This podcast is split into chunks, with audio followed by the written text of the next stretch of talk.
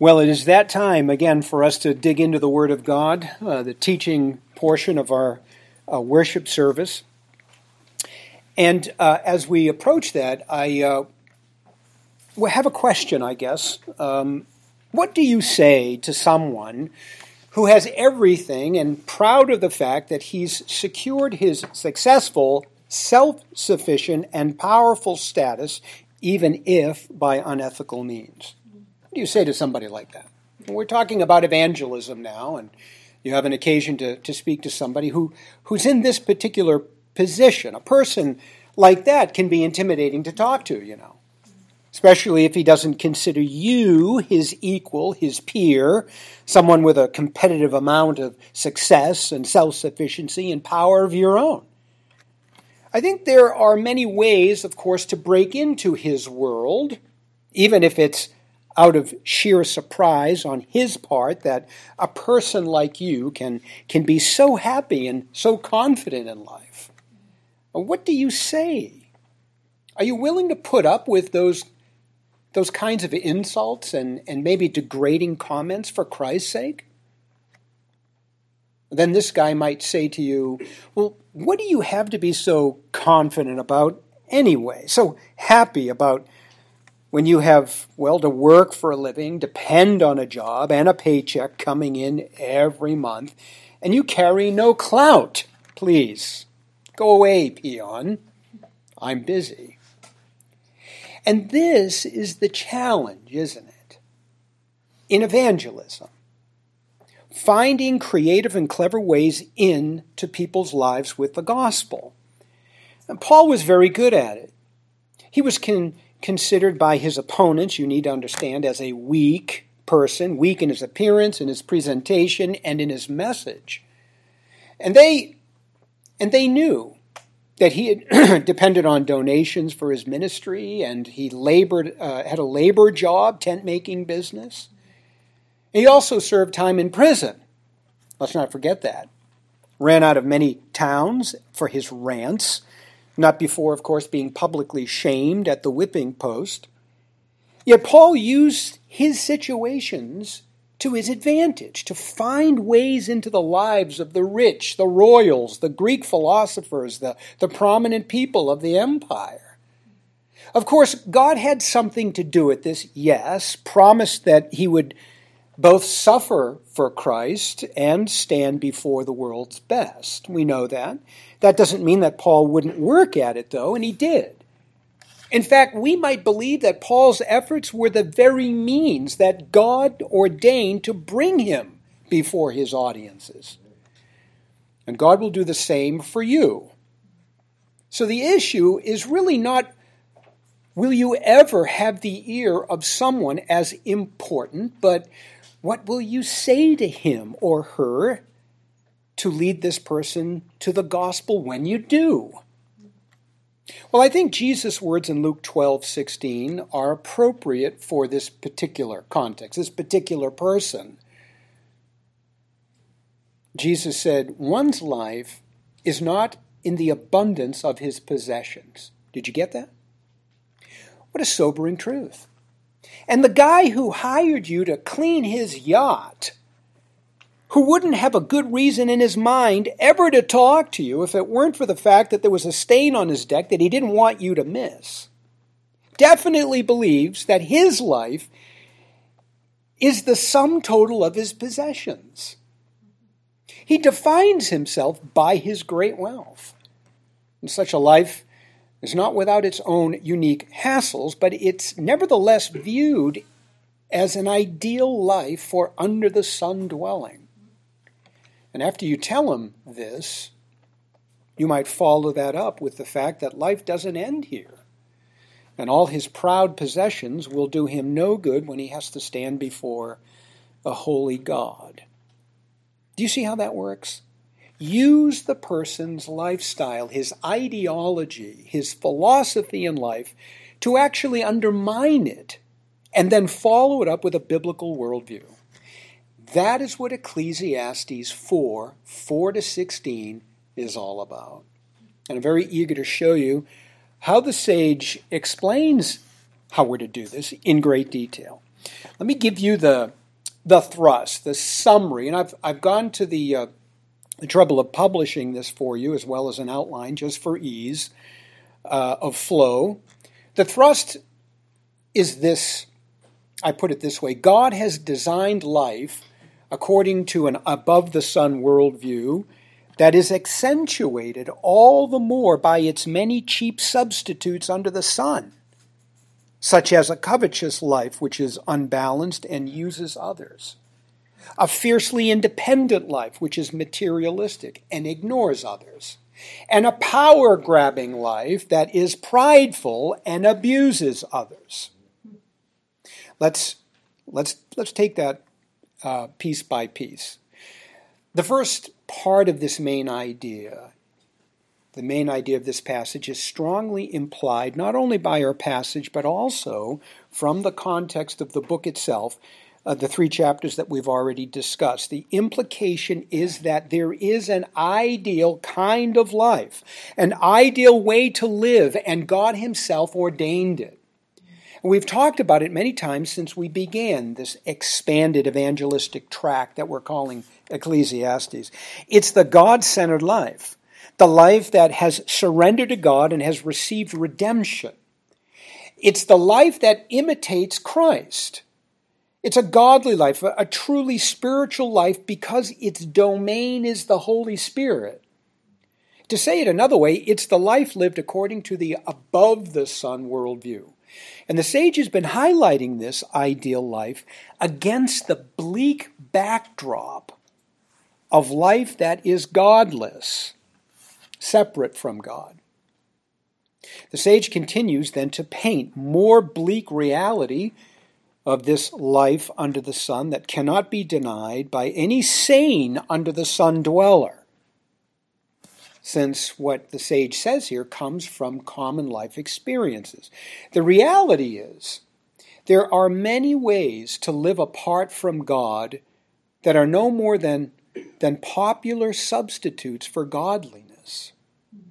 We examine them now and we see how they help to accentuate the more godly life, accentuate more rather the godly life. So let's Let's look at them one by one. The first one, the first substitute for God's way under the sun, is a covetous life which uses people to get ahead. That's in verses 4 to 6. The sage now identifies a lifestyle characterized by covetousness, a person that is jealous of others who are successful and wants what they want. Most likely, the sage is talking, of course, about high powered financial elites, since they're the most aggressive at this and in positions where they can outdo their, uh, their successful competition. But make no mistake, you, uh, envy is not unique to them. The have nots can be just as motivated by envy as the haves to outdo and stay ahead of their neighbors. As you might expect, the sage condemns this way of life as being a waste of life, uh, nothing more than a chasing after the wind. So let's get a better idea of that. First, jealousy motivates this life. That's verse 4. He says, I, I saw all the labor and, and all skillful work is due to one person's jealousy of another. That was his experience. The envious person determines to best his competition at all costs, even if it means taking advantage of those less successful than he. In fact, one commentator put it uh, rather cleverly. He said, quote, In order to get ahead of those above you, you have to stand on the heads of those below you. End quote. That's right. Second, the envious life produces no lasting satisfaction at all. None whatsoever. There will always be someone ahead of you or threatens your status, which drives you constantly to keep at it. The pursuit mentioned here is ongoing. Third, the lifestyle is an, is an extreme way to live and no better than its opposite, which is complacency and laziness. Look at verse 5. The fool folds his arms and consumes his own flesh. What a figure. The lazy person does nothing, of course, to help himself and literally eats himself away. And this is not the solution, of course, to covetousness. Someone that couldn't care less about getting ahead and prides himself on being lazy is just as extreme and will languish in his poverty. Now, whether a person aggressively lives to best the best and stay ahead uh, and or eats himself away, both are extreme, destructive ways to live. Fourth and finally, this lifestyle is not a balanced life. It's not a balanced life. He gets proverbial here. He said, Better one handful with rest than two handfuls with effort and a pursuit of the wind. God designed life to be balanced, as the proverb implies. A covetous life is an unbalanced one that is the result, of course, of the fall. And according to an above the sun worldview, life is not lived to one extreme or the other, but in balance. The sage mentioned this before when he called labor and the enjoyment of his of the fruits a gift of God. You remember back in chapter 3? The balanced life neither covets its neighbor nor takes advantage of people to get ahead of life. Rather, it's industrious, it enjoys the fruits of its labor, and it works with others, not against them. God created Adam a social being to work with others for God's glory on earth. So you're getting a taste of, of this kind of life and how the sage begins to undermine it. Here's another substitute for God's way under the sun it is a fiercely independent life that is materialistic and ignores others. That's in verses 7 to 12. This substitute lifestyle is equally futile. The sage says in verse 7 again, I, I saw futility under the sun. And it's this fiercely independent lifestyle that just uh, that is just as popular as the covetous lifestyle. It characterizes a great percentage of people who live under the sun. It's the kind of life that Satan presented Adam and Eve with in the garden. A life where they could become their own gods and have no need for the one true God or others for that matter. But those who think this way soon slam into all kinds of irreconcilable difficulties, as we'll see in a moment. But first off, first off, let's understand who we mean by the fiercely independent. All right? The fiercely independent.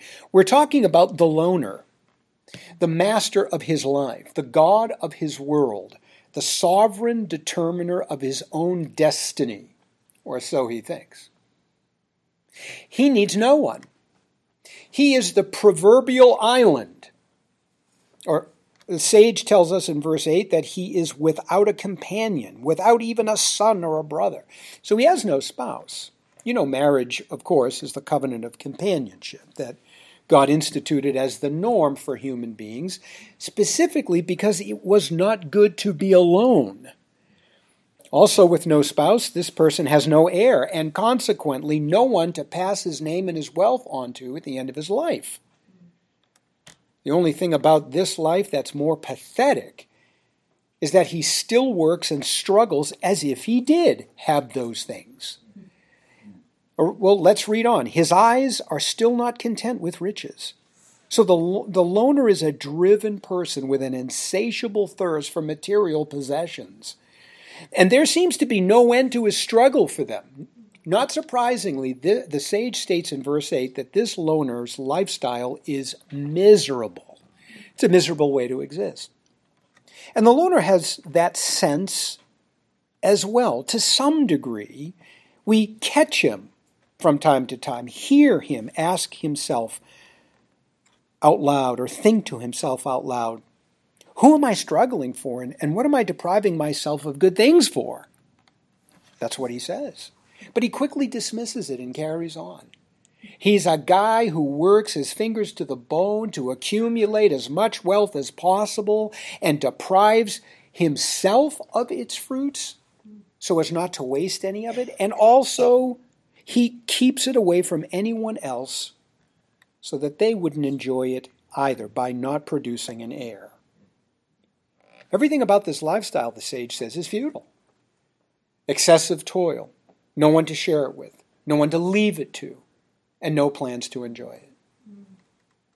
Sage description of the loner's lifestyle should convince any sane person that is that, that it is a cheap substitute for the life lived in fellowship with others, a life that sees, according to verse 9, that two are better than one because they have a good reward for their efforts.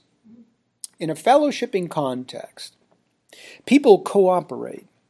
They benefit themselves and each other when they do that. For example, verse 10 If either one falls, his companion can lift him up, but pity the one who falls without another to lift him up. Or verse 11 If two lie down together, they can keep warm, but how can one person alone keep warm?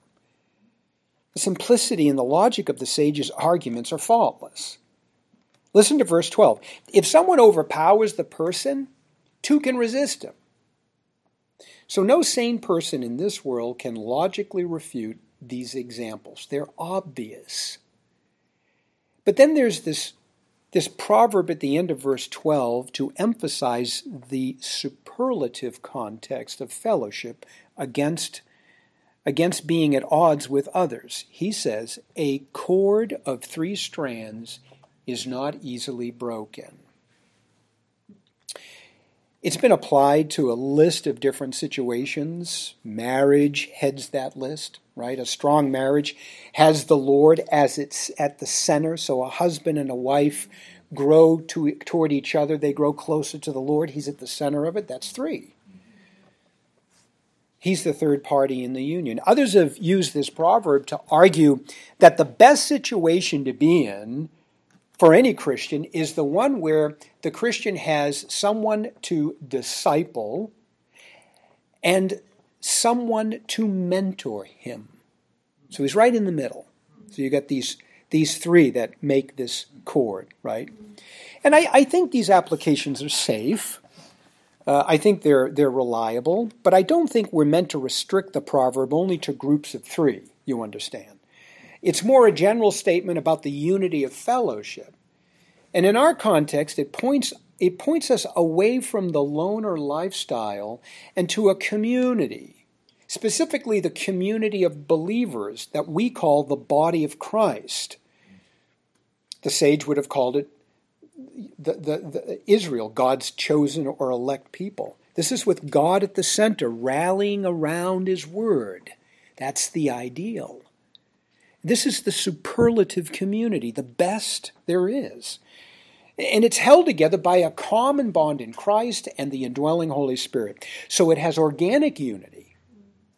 It's, it's, it's, it's, uh, it's held together by common godly interest, being of the same mind, and also considering the interests of others in the community is more important than yourself. A love for God and neighbor, a common purpose which is to please Christ here in this body and to grow up into Christ, its head, Paul says in Ephesians 4. Now, obviously, those under the sun who are separated from God do not enjoy the ideal life that is lived in fellowship with God's people. They don't. But before I go on to talk about the last substitute, I think it's important that maybe I digress just for a moment to mention where many churches in American Christianity actually have missed this truth and even supported the independent way of life. What do I mean? I have three examples. Let me see if I can rehearse them with you in a, in a quick fashion here as time is getting on. The first example I don't think needs much attention at all. It is, it is the example of those who claim to be Christians and are not members of a local church. And I don't mean because they're in between churches or that they're looking for churches. I mean people who claim to be Christians who have no use for membership of the local church. Now that is that's an argument uh, for membership in the local church, but but but people say that they are members of the universal body of Christ, so they don't need to be members of any local church. which misses the point entirely of being a member of the universal body of Christ. If you're a member of the universal body of Christ, then you manifest that with membership in a local body. That's why Paul would call Corinth the church of God in Corinth, or Galatia the church of God in Galatia. You see what I mean?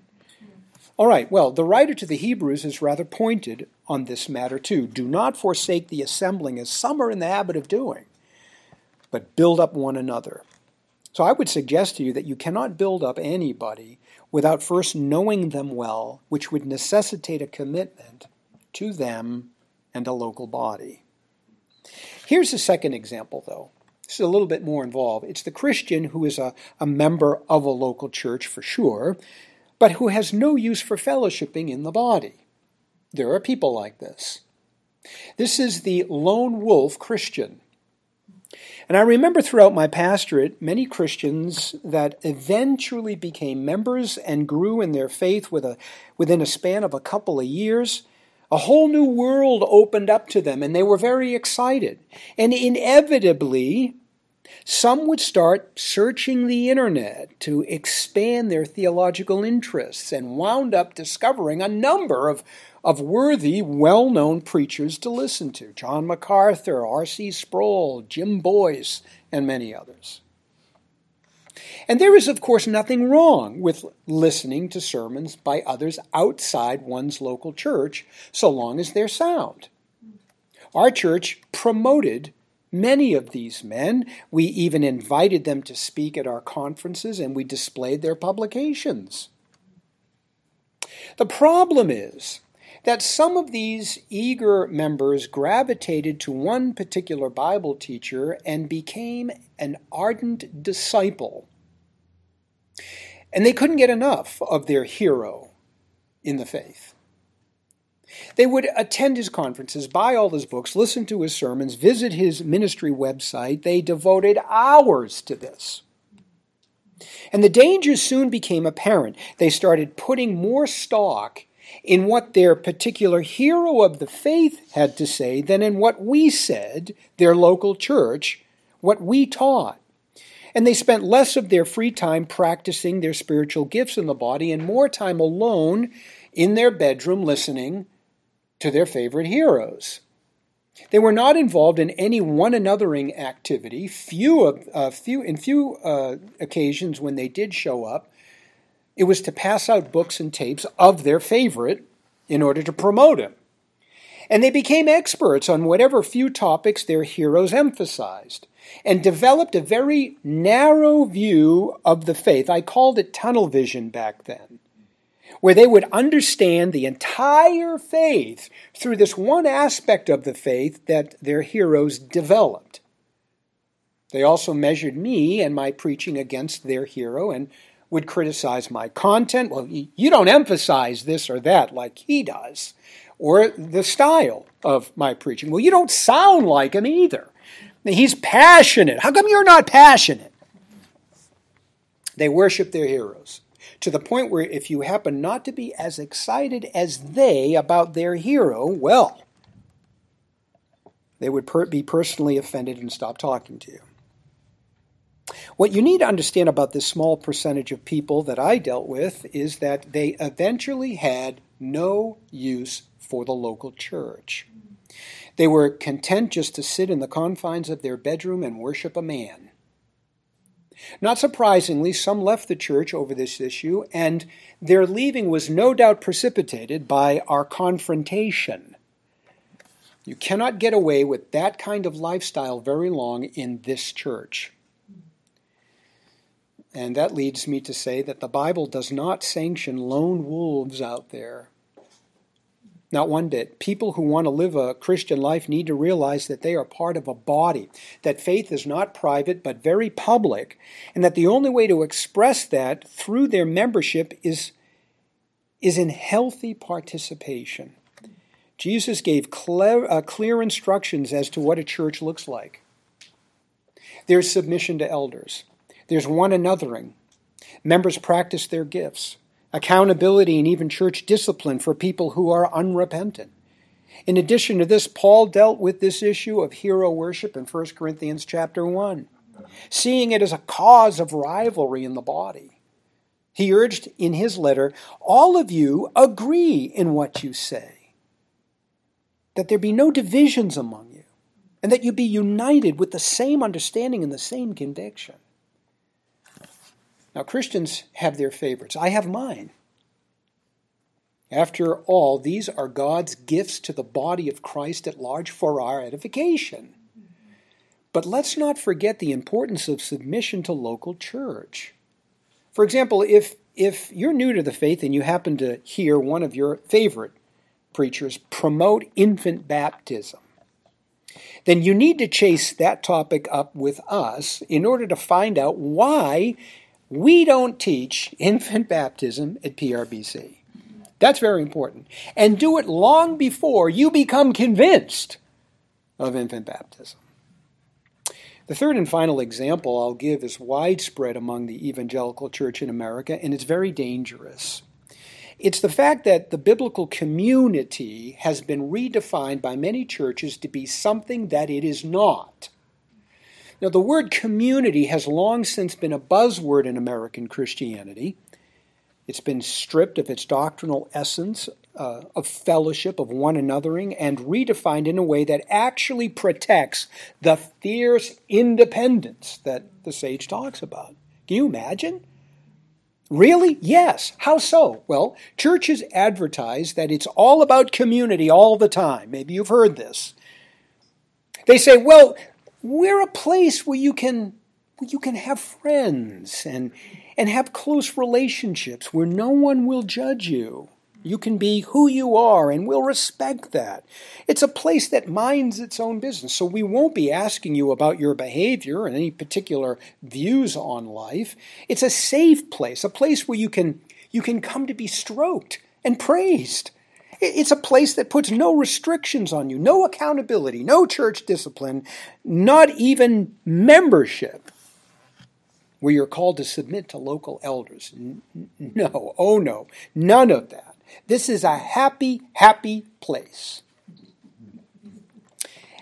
Well, I can tell you for sure that whatever, whatever else this place is, it is no church, nor is there any biblical community there. Uh, what I have described just now, which are real quotes, by the way, from various church adverts, is a satanic counterfeit that really promotes fierce individuality. Think about it. It's a place where you can be independent. You can be your own person. No one will interfere or question you. That's modern church community. But it, the New Testament says something very different be of one mind and of the same purpose. Paul told the Corinthians in Thessalonica, For even when we were with you, we used to give you this order if anyone is not willing to work, then he is not to eat. In 2 Thessalonians 3, Paul says, Now we command you, brothers and sisters, in the name of our Lord Jesus Christ, to keep away from every brother or sister who is idle and does not live according to the tradition received from us. Jesus gave the church church discipline. If anyone sins, rebuke him.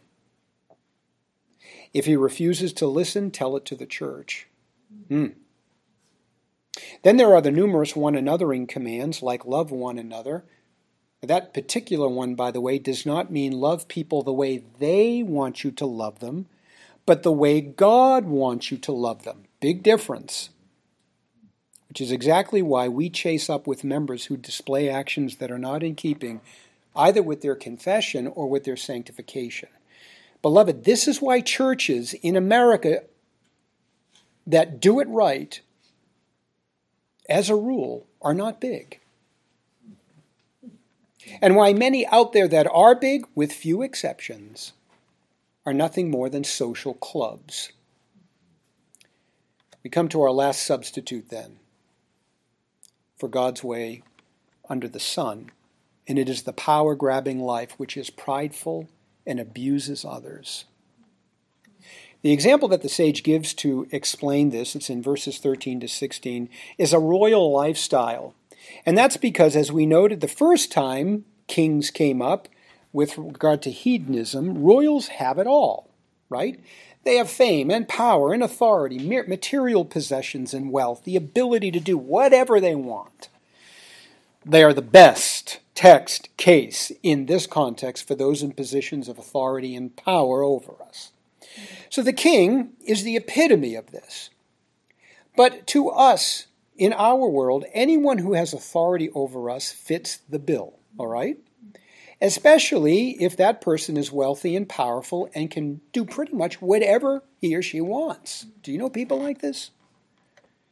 They range anywhere from the president down to the local government and even to those who have their own business and have several employees under them. The sage tells us something of this power, powerful life that has sway over the masses, that can bribe law enforcement, has influence over politicians. This life is believed to be ideal under the sun. Why? Well, I have what I want, I do what I want, and I get what I want. But it's really nothing more than a cheap substitute for the above the sun lifestyle for many reasons, not the least of which is that it doesn't last. And that is the point here. It's fleeting and disappointing. The sage's example is a sad story of an old king that has become foolish and outlived his usefulness. He's not like that, that young, humble, wise king it's obvious from verse 13, which is the better choice of the people, right? Better, the sage says, is a poor but wise, wise youth than a, an old but foolish king who no longer pays attention to warnings. And verse 14 tells us that this is true because the young upstart, well, his background makes him the better choice. Notice, because he came from prison to be king, even though he was born poor in his kingdom. Oh, a rags to riches theme. I get it. This young man grew up in the same town that he now le- leads, so he knows the people, and also from very humble beginnings. In fact, he served time. Wow, a reformed individual who now champions good in his life. Even better. He can relate to the commoner. Now, Joseph comes to my mind right? Joseph. Sold into slavery, cast into prison, finally released, and eventually becomes the second most important person, powerful person in Egypt. And we cannot tie, obviously, a historical figure to verse 14, but the story of Joseph assures us of this. It can happen, right? It can happen. The rags to riches theme helps make the point that the young king, who is one of the common folks is humble. He has humble beginnings, and he will be wise in the way he leads his subjects. He listens to them. He takes any criticism seriously. He makes changes where necessary, and all in the best interest of those under his care. Okay, so young, humble, wise kings are better than old ones who no longer listen to their people. Okay, what of it? Well, Here's the not so obvious twist. The grammar and the context of this text show that these two individuals are really one and the same. Ah, yes, that's right. The young buck, whom everyone knew as the rebellious teen and rose up out of the ashes of prison life only to win the people's loyalty and submission, is the younger version of the now aged king who has become obvious to uh, oblivious to the needs of the people in his dotage. How did this happen? Hmm. How does he go from caring to uncaring, from selfless to selfish in a span of his career? Pride. That's how. Pride is like that wild animal God told Cain was at his door wanting to devour and consume him, but he must master. Remember in Genesis chapter 4. At some point in the king's tenure, his power and authority went to his head, and he starts making power grabs. He loses interest of the people's needs and even uses them for political gain. I think we know about this. What becomes of such kings who start well and turn bad after years of acclaim? They lose their following, and eventually they're replaced by someone who is younger, humbler, and wiser. Look at verse 15. I saw all the living who move about under the sun follow a second youth who succeeds him. Hmm. And if it's not bad, if that's not bad enough, if it's not bad enough that a good king can easily become a bad one over time when his power goes to his head, verse 16 tells us and emphasizes the futility of power grabs. Eventually, rogue authorities fall out of popularity with their constituency. Make no mistake about that. He says, There is no limit to all the people who will be, be before them, yet those who come later will not rejoice in him. This too is futile and a pursuit after the wind. You see, after long hours in the office, battling the numerous complaints from people, there is the fickle nature of the younger generation who have no tolerance for yesterday's kings. That's it. You're gone. Remember, the sage presents this power grabbing life as nothing more than a weak substitute for the life that is lived in harmony with others. The implication is specifically of seasoned, mature leaders who remember their humble beginnings and shepherd their followers rather than abuse them. King David comes to mind right away. Despite his grievous sins, he remains the quintessential king of Israel because he was a king after God's own heart. I love this phrase. God was the object of his affections, and he was obedient to God's will for his life and his reign. In fact, Paul explained this explained it this way too in Acts 13 verse 22. God raised up David as their king and testified about him I have found David, the son of Jesse, to be a man after my own heart who will carry out my will. The above the sun life abuses none of its relationships, beloved. It lives in harmony with people. Even unbelievers, Paul says, live as much as it is possible for you to do so in peace with all men. True worshippers of God who live a God centered life love God with all their heart, soul, mind, as Moses explained in Deuteronomy 6, verse 5. It's significant, by the way, that God gives this command in Deuteronomy 6. Listen very carefully. In a context of parenting, where parents raise children you see, parenting is very much a leadership, leadership position, one that is God given, with God given authority and power that children are to submit to. And in verse 7 of Deuteronomy 6, God tells parents, You shall teach them diligently to your children, that is, the commands, and shall talk of them when you sit in your house, and when you walk by the way, and when you lie down, and when you rise up. What a great way to parent. Use their life as a classroom to show them their hearts. And to keep that powerful position of shepherding from going to any parent's head, God prefaces his command to them in verse 6, uh, with, with verse 6 rather, which gives us the prerequisite to godly parenting. Here it is. These words which I command you today shall be in your heart. That's the prerequisite to good parenting to being a good king, to being a good leader. You see the parallel between parenting shepherd, parents shepherding kids and David shepherding Israel.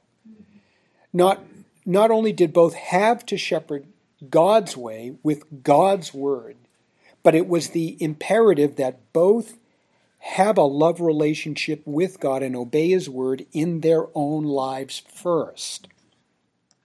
A shepherd will gain no trust or be worthy of his position if he does not embrace the very truth with which he shepherds his people.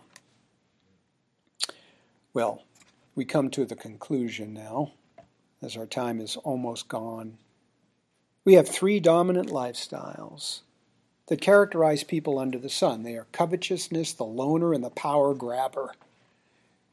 And as popular as all these three are in our culture, we need to reason with each one of them when we encounter him or her, when we encounter this lifestyle, and explain that it's really just a cheap substitute for the way life is supposed to be, the way God has intended life to be from the very beginning.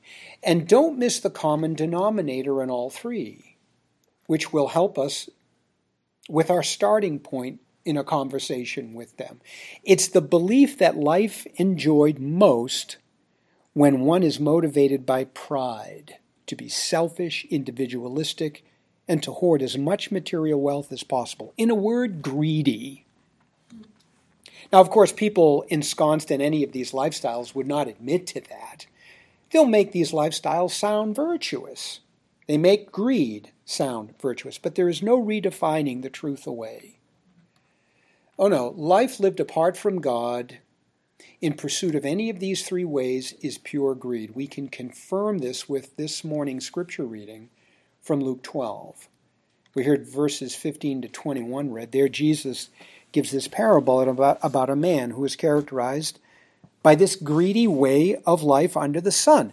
A successful businessman in the grain industry with a space problem, more surplus than he could handle. What a great problem. But his solution was not to be charitable with it, or to care for the interest of others with it, to meet the needs of the needy.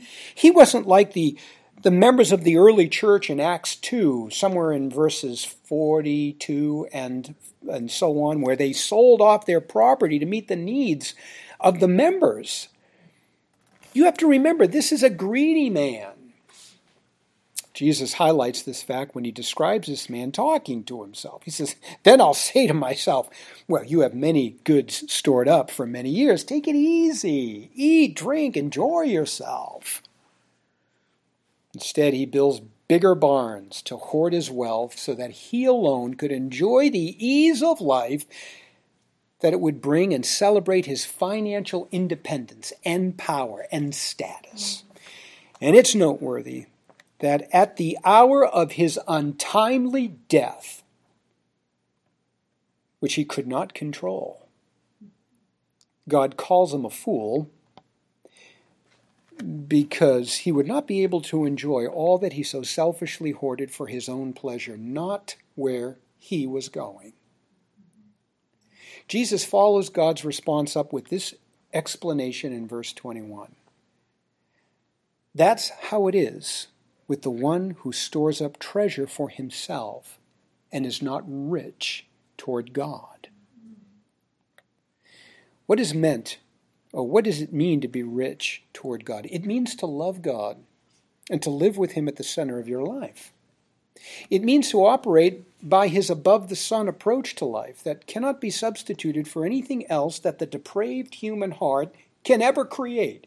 A self, it's a selfless, humble, God orientated, people orientated life.